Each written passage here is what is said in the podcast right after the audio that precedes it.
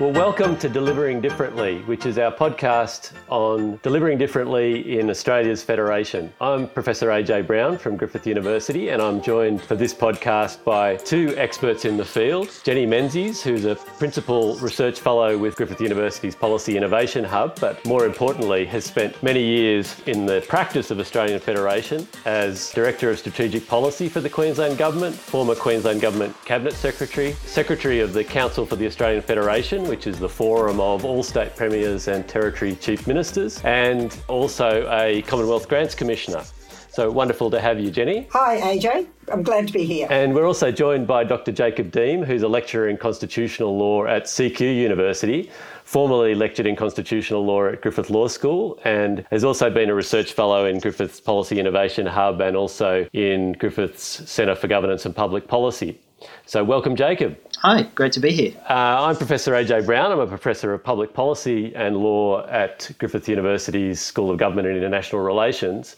And all of us are part of the team delivering uh, a new course at Griffith University called Making Federation Work, uh, which is all about how our federal system is adapting to the new crises of our age, but in the light of a long history of debate about how we make our federal system work best for the Australian community.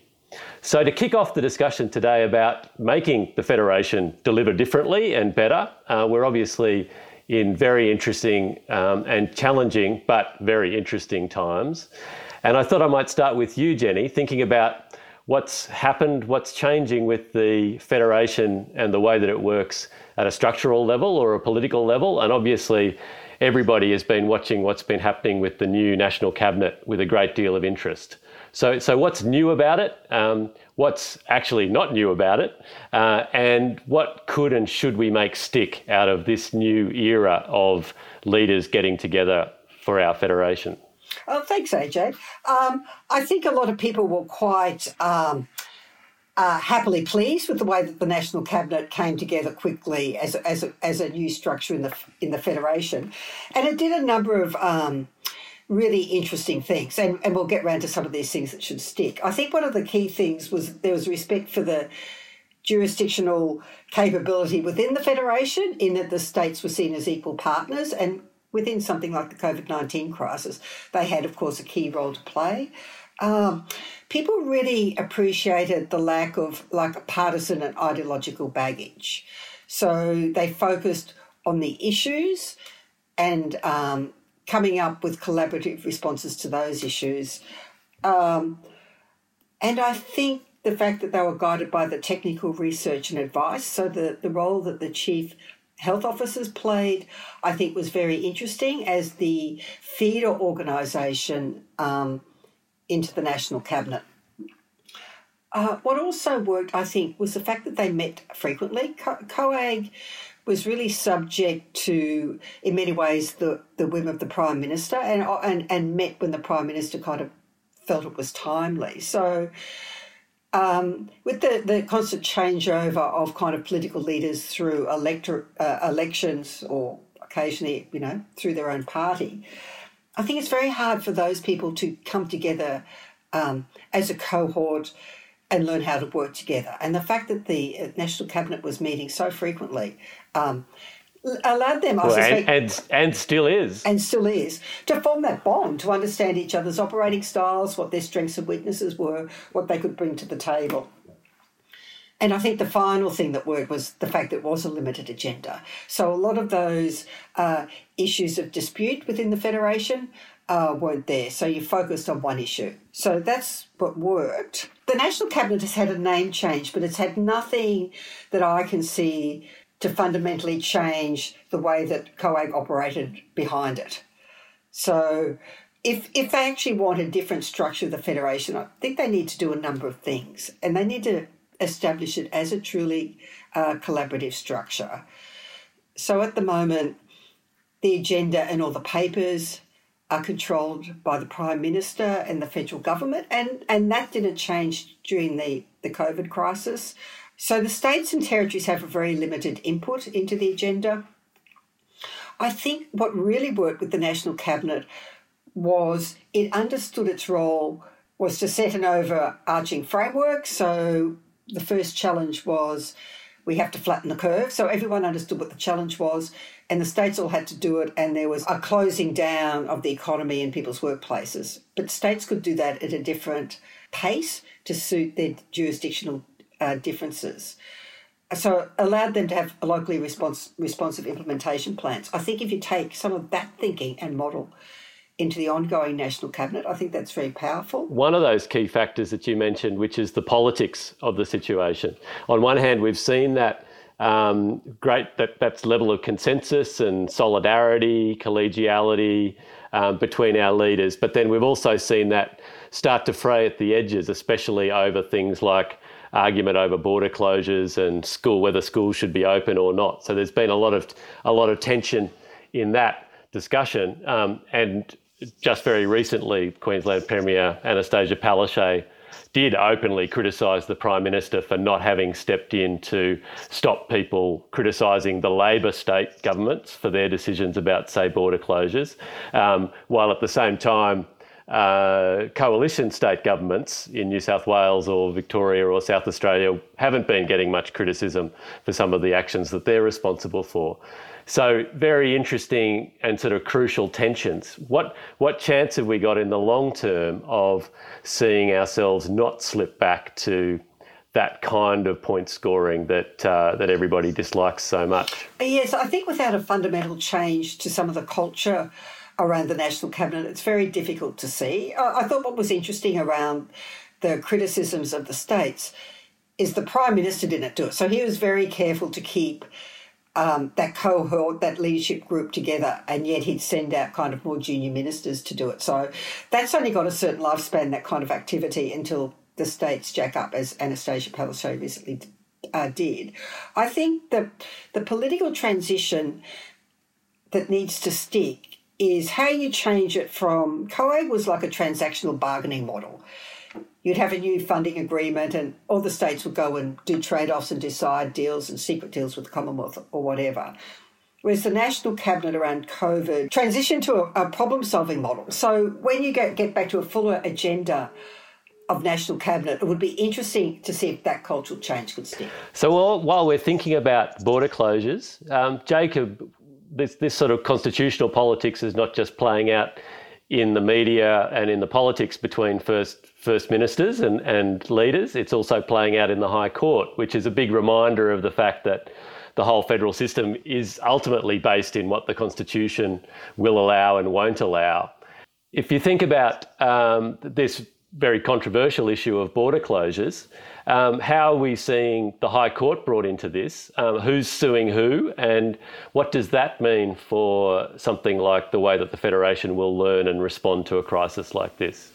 Yeah, it's it's really interesting. We have seen this political dimension now spilling over into sort of the legal sphere with these border closure disputes. So initially, Clive Palmer was challenging the Western Australia closing its borders, and then he brought in Queensland to his challenge as well. And then what we've seen uh, in the last month or so is the Commonwealth government exercise its right to join in on those proceedings. That's been a really interesting development because it shows the Commonwealth, in, in some ways, operating in a, a business as usual respect to the Federation in terms of trying to get its way by any means necessary. Um, it's tried in the political sphere for a long time, trying to strong arm the states into doing what it wants them to do, trying to open those borders. Hasn't been too successful, so now they're joining in, in in that legal space as well. So the key issue is this legal dispute that's before the High Court at the moment uh, around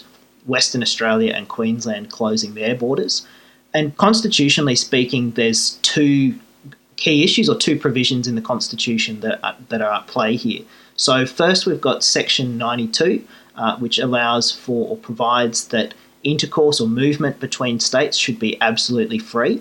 Uh, and the argument, of course, is that these border closures prevent the free movement between states and, and the free movement into Western Australia and Queensland in particular.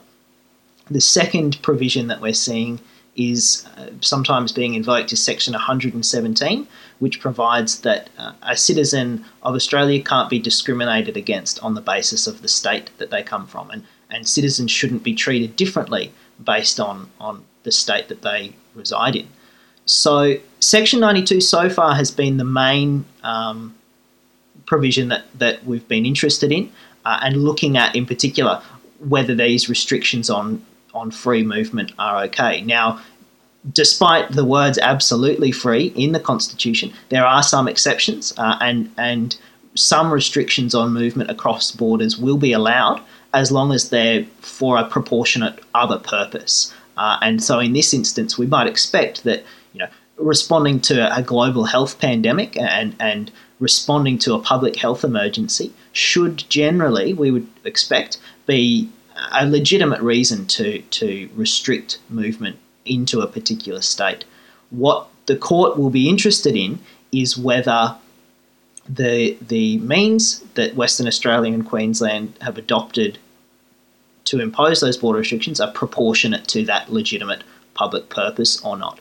Now, uh, a couple of weeks ago, the High Court uh, remitted those questions to the Federal Court um, on a bit of a fact finding mission to actually review some of the medical evidence, um, to look at the spread of the virus uh, and the different measures and, what seems to be working and, and what's not working. So that's where those disputes are at at the moment. Uh, the federal court's going through all that evidence for now. Um, it remains to be seen what the court will decide, but the, the key issue really is going to be that proportionality. Is, is the border closure proportionate to that, that public health question? So, really, I mean, it shows us how important the law actually is to how the Federation works, even in a crisis situation.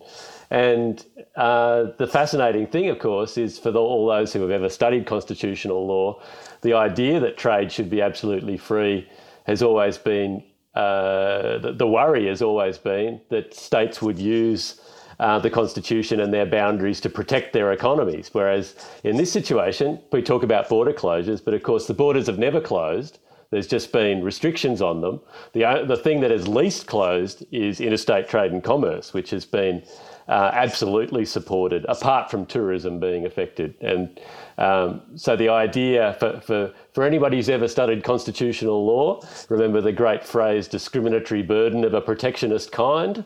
Um, and uh, what's fascinating is that a state like Queensland, by keeping its borders shut, hasn't been protecting its tourism industry. It's actually been deliberately hurting its own tourism industry for the sake of that trade off with public health. So um, so it is a fascinating reminder of the way the Constitution impacts. The other thing, of course, that's fascinating is that uh, in this situation, which is again a bit different to the past, we have this, the, the Commonwealth government really working very much through the states with things like financial measures to assist the Australian community um, rather than necessarily trying to fund them all directly itself. And that too, I think, is a really important reflection of what's being done a bit differently this time from some other times that the Commonwealth Government has stepped in and, and tried to take, take control of national emergencies like the GFC, for example. So, but let's talk a little bit about some of the other differences in the delivery uh, of the way the Federation works in the COVID uh, crisis. Um, we've seen differences between the way that the states have been uh, responding to the crisis, and that's been allowed and, in fact, facilitated by the National Cabinet process or respected by the National Cabinet process. And you referred to this, Jenny. But we also see some interesting differences between the way that the states have responded. Um, for example, uh, most states using the police and or, and or the defence force to enforce their hotel quarantines. But the notable apparently notable exception of Victoria having decided to very quickly, rapidly contract out to security firms who appear to have um, exploited this opportunity um, by hiring all their mates uh, to be security guards at short notice, um, with some um, pretty apparently pretty severe impacts on the quality of the protection of the community. So, how do we actually make sure that the differences between what the states do are good differences rather than bad differences? Well, I think there's probably some rapid learning that would it seems to be part of this process. Uh, and again, that was something the national cabinet seemed to be set up to do. People, people, and you and you hear this, you hear uh, our leaders say this quite often. Oh, we need to do more work on this, or didn't, we didn't get that quite right. So they're accept, accepting they're in a rapidly uh, changing environment, and they've, they've developed the agility to move with that. Um, and I think in, in Australia, we tend to underplay the the geographic, the economic, the social, the demographic differences uh, around the country or even the weather. Um, and what what this has has brought home is um, the need to be able to adapt policies to respect some of that. And I think because I know the Queensland example the best, there's a couple of things that Queensland had going for it that maybe the other states and territories didn't. And one of those is a very highly developed disaster management system. So what will happen in this wash up is will will other states and territories look at these lessons, or could you do it more um, structurally through the national cabinet, where instead of always having the Commonwealth led top down agenda, which could you acknowledge um, some of the diversity uh, in Australia by having uh, a bottom up agenda. So you find a topic, say some of it is some of around the response to this, and all the states and territories share their, their lessons and what they learned, and from that you develop the best practice. So I think this is an opportunity for the national cabinet to think a bit differently about how they how they come to some of their conclusions. And indeed, if you think about it, just a very few months ago, during the height of the bushfire crisis, we saw, I think, some real evidence of how the system can fail and not work as smoothly as it should. You know, all states do have their disaster management frameworks. The Commonwealth is supposed to be hooked into that, and yet, you know, we had a huge crisis of confidence over Christmas and New Year um, because there seemed that that seemed to have sort of fallen apart in, in some ways in terms of Commonwealth state relations. Um, and and we saw you know the, the prime minister almost like in physical standoff and, and very high conflict with with both the New South Wales premier and the and the head of the New South Wales uh, Rural Fire Service, Shane Fitzsimmons, um, and so so it, it does seem really significant that we've gone from a moment where we seem to have all the systems in place but we seem to have forgotten how to make them work really well together to a situation where straight off the back of that we've leapt into really making things work much more seamlessly, and we've now got an opportunity to actually learn from that and hold it together. Would that be a fair summary? I think so, and it might be uh, the difference in the topic in that the, the chief um, health officers have worked together as a cohort for a long time, so it, so the structure's were already in place. Um, with that structure, and I think they had done um, some trials around pandemic. So they had a whole series of material and thinking to draw on when this happened, and also to a lesser extent, um, the, the the state and territory leaders and the prime minister were used to working together uh, through COAG. So the bushfire um, crisis ended up by being a bit of a um, a pick off between the different state premiers, whereas because they all came together in the national cabinet, I think that really changed the dynamic of it. And the fact that they had those supportive structures under them, giving one uh, line of advice, um, really changed that. So, Jacob, thinking about how can and should the lessons from this this type of crisis benefit communities? I mean, we we do. You know, we've always seen during bushfire crises um, fire services send crews across borders to work with one another in a very collaborative way. We've seen other community agencies come together on the ground. Um, some of that, there's some criticism that some of the bushfire relief is, has lost momentum, partly, I think, because of the extent to which everybody has been distracted by COVID, but or not distracted, but ha- has to be occupied by COVID. But we are also seeing um, right now, deputy chief deputy chief medical officers from different states um, going to other states, going to Victoria to both help with and learn from their response to the crisis. We've seen hundreds of Commonwealth public servants um, redeployed, seconded to frontline roles in ways that probably we haven't seen before, um, you know, for maybe half a century. Um, so, what are the lessons of all of this in terms of actually getting better outcomes for communities in the way that government works? It's um, it's an interesting point. The sort of the movement of personnel um, and and the way that initially we didn't see too much of it because all the states sort of had to get their own houses in order, and now that now that Victoria is really emerging as as the hotspot where the other states are sort of a bit more on top of things, being able to free up a bit of personnel and move them across has been an interesting development. And as you say, it does sort of uh, mimic what we see in, in, in times of bushfire crisis and nat- natural disaster at times. But the way this plays out at a community level, I think, is really interesting because it really does highlight the importance of community within our federation. Um, and, and in some ways, it, it, challenges what we understand as a, community as being. Um, having been through you know weeks and months of, of isolation, we're seeing communities have, have to function much more uh, compactly and efficiently just because you know you can't travel anywhere else, uh, which has been an interesting development. And I think sort of places a bit more emphasis on on the local compared to you know what we've seen in in other times and the Commonwealth's reliance on on services on the ground because of those travel restrictions and the lockdowns and things like that has been really interesting. What we're now seeing as as we start to move out of the initial crisis um, is a sort of you know different different paces in recovery, uh, and of course some communities are going to bounce back faster than others, and so that's where the attention really needs to be now. Is is you know how are different communities affected, both in terms of you know the spread and the health side of things. We've got these hotspots down in Melbourne now at the moment, versus the economic uh, recovery and, and particularly sort of tourist hotspots that weren't affected so much by the health aspect, but have been really hit hard by the economic aspect. It's going to require very different responses from government and from the private sector.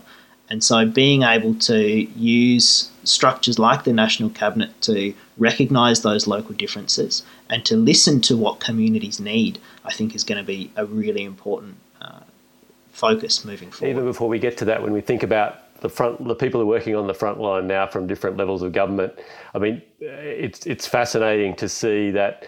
You know, some of the best resources that the Commonwealth can mobilise are, of course, the Australian Defence Force. Um, but we have this really interesting relationship where we're talking about public servants there being deployed not to be not to be soldiers, but actually to provide a completely different level of, of uh, resource and support to the community, which really hinges on people trusting their role.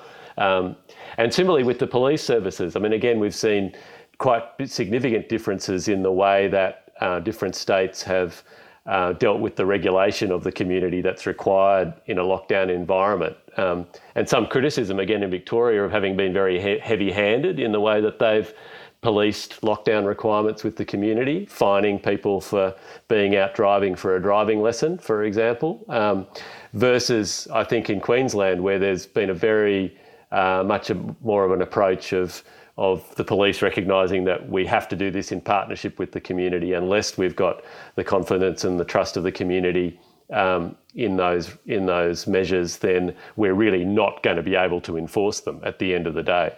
Um, so, is there a, you know are there lessons for frontline public servants in terms of how they should conceive their role um, when they're moving from from a sort of a traditional role, I guess, into one that's really quite different in their interactions with the community? Yeah, absolutely. So there's we are having to see public servants be a lot more innovative in the way that they go about the business of government. Uh, even the shift uh, to you know a lot of frontline workers moving uh, working from home and working remotely and things like that. That's required its own form of, of innovation and adaptability as well.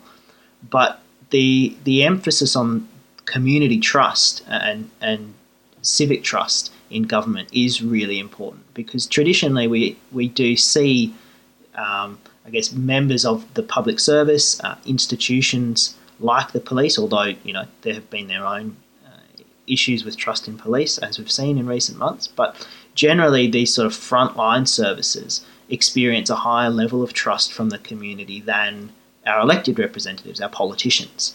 And so being able to harness public trust in, in those frontline services is really, really important. Being able to maintain and, and extend that trust um, so that the messages from our politicians are heard when they do need to be heard.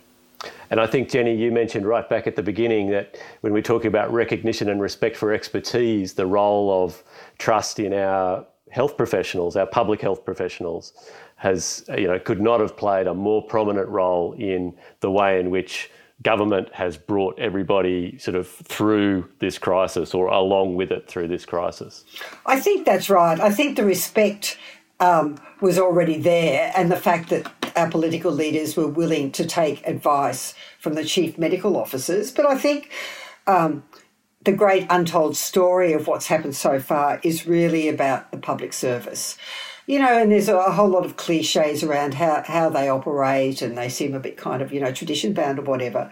But I think there's an extraordinary story about agility and innovation um, of people ra- rapidly pivoting to change circumstances, working from home, delivering services where they hadn't delivered them before, getting people into areas where there was a great need. So people, uh, public servants from different areas, then suddenly going to work into health where they needed people to uh, track down contact contact tracing. All of that's happened very rapidly behind the scenes and from outside of government, you don't see that, but the fact that they could, they had the technology in place and they had the agility to rapidly change the work they were doing, I think is uh, incredible. And I think when it comes to our public health professionals, if uh, if Dr. Anthony Fauci would would love to be working in a federal environment other than the United States at the moment, I'm sure he would be loving to work in Australia rather than in America. Um, Let's just come back to the Federation uh, in conclusion. Some of those questions about the responsiveness of our federal structures do hinge on that relationship with the community. And um, of course, you know, over many years, people have said the Australian federal system needs savage reform. We should be abolishing the states. Um, it's it's not fit for purpose. Um, and I think we can see through all of this that you know very few people, if anybody, is saying get get get rid of the states at the moment. Um, and that appears to be for very good reason. But what about um, the local and regional levels that, that Jacob was talking about? One thing we've seen with the National Cabinet, Jenny, is that the Australian Local Government Association, which was part of COAG, has been kicked out of National Cabinet for its regular meetings. Um, and we see that uh, local government is being relied on, and many of the things that are playing out are very much at that local or regional level where uh, one size fits all across the state is really very problematic when it comes to lockdowns, when it comes to travel restrictions or social distancing restrictions. The people in Mildura um, across the border from people in New South Wales. Um, you know, clearly don't need to be subject to the same sort of restrictions that are applying in Melbourne at the moment. So, how do we, uh, you know, how, how are we going to learn from this in terms of having a more, more, responsive federation for local and regional communities, given that our states are still very large and still often very one size fits all? Um, there's a couple of issues here. The, the role of um, the local government association in COAG was always a bit undefined. So I think part of the issue was, as I talked about the kind of bargaining nature, the states and territories in there negotiating the big kind of education health packages or counterterrorism or whatever, that um, local government doesn't really have any responsibility for. So it was a bit of a kind of an ex officio sitting and listening. Um, and I think that's probably why that they disappeared out of the national cabinet so quickly because there wasn't, they didn't carve for themselves a meaningful role. Um, if I was in the Australian Local Government Association, I would be carving that role now and then going back and re-prosecuting the case uh, because I think you do need that continuity of them being being there. Um, and I think the second issue around um, community responses to the outbreak or whatever. Uh, um, local government are the key and primary players initially in the disaster management system. So I think that is strong and that's still in play. So um, it scales upwards. As, as people know, from local government to state government to the Commonwealth, depending, depending on the size and the nature of the disaster. So I think that's kept them in the game um, within about local responses. Um, and some of the state governments are also very particular about economic packages having regional elements, particularly in places like Queensland. Jacob? It's it's sort of interesting um, in your your intro. I think you hit the nail on the head in talking about we've seen just the sheer expertise and capacity that we have at the state level, um, which has been yeah quite impressive. And where there's probably room for improvement is being able to uh, adapt that expertise and capacity to suit local conditions within a state. And so perhaps structurally what we're looking at is is a better feedback mechanism from the local area up into the states. We, we've got really good systems in place in a disaster management setting, as, as Jenny said, but being able to, to adapt that to broader governance issues, I think, is perhaps structurally something that we can look at going forward. Well, we haven't even talked about many of the other key issues that are on the move in terms of the Federation uh, delivering better and differently. We haven't talked about closing the gap. We haven't talked about Black Lives Matter. Um, we haven't talked about um, uh, many, many things that, that make a big difference in people's lives. Um, but that's all we have time for. So, Jenny, I'm just going to ask you uh, one thing that we seem to be doing differently uh, with the Federation that we need to keep and preserve? What's the most important thing? I think uh, think that would be respecting the jurisdictional capability of the, the states and territories, and through that through that harnessing the state based innovation that has come to light. And Jacob, the one thing that we're not doing differently yet that we should be doing, what do you think? Uh, at the start of the crisis, we saw a commitment to the federation that transcended party lines. Uh, now that's starting to fray away a little bit, and I think that the Federation needs to transcend party politics. Well, thank you very much. Uh, joining me today for this podcast has been Jenny Menzies from Griffith University's Policy Innovation Hub. Uh, and Dr. Jacob Deem from CQ University Law School. Um, I'm Professor AJ Brown uh, from the School of Government and International Relations at Griffith University. This podcast was produced by the team at Griffith Business School's DigiLab. Uh, and many of the themes and issues discussed in the, this podcast are further explored in a course, uh, Making Federation Work, which is uh, suitable for really anybody who would like to do it, who is interested in improvement in our system of, of government, um, which Jenny, Jacob, uh, and myself, and many other uh, prominent experts are very pleased to deliver. Um, so you can join that course as a student of our Master of Public Administration, or indeed you can just join that course for professional development purposes. And all you need to do is use your favourite search engine to look up Griffith University Making Federation Work, and you'll find our course. Thank you for joining us, and please enjoy doing delivering differently.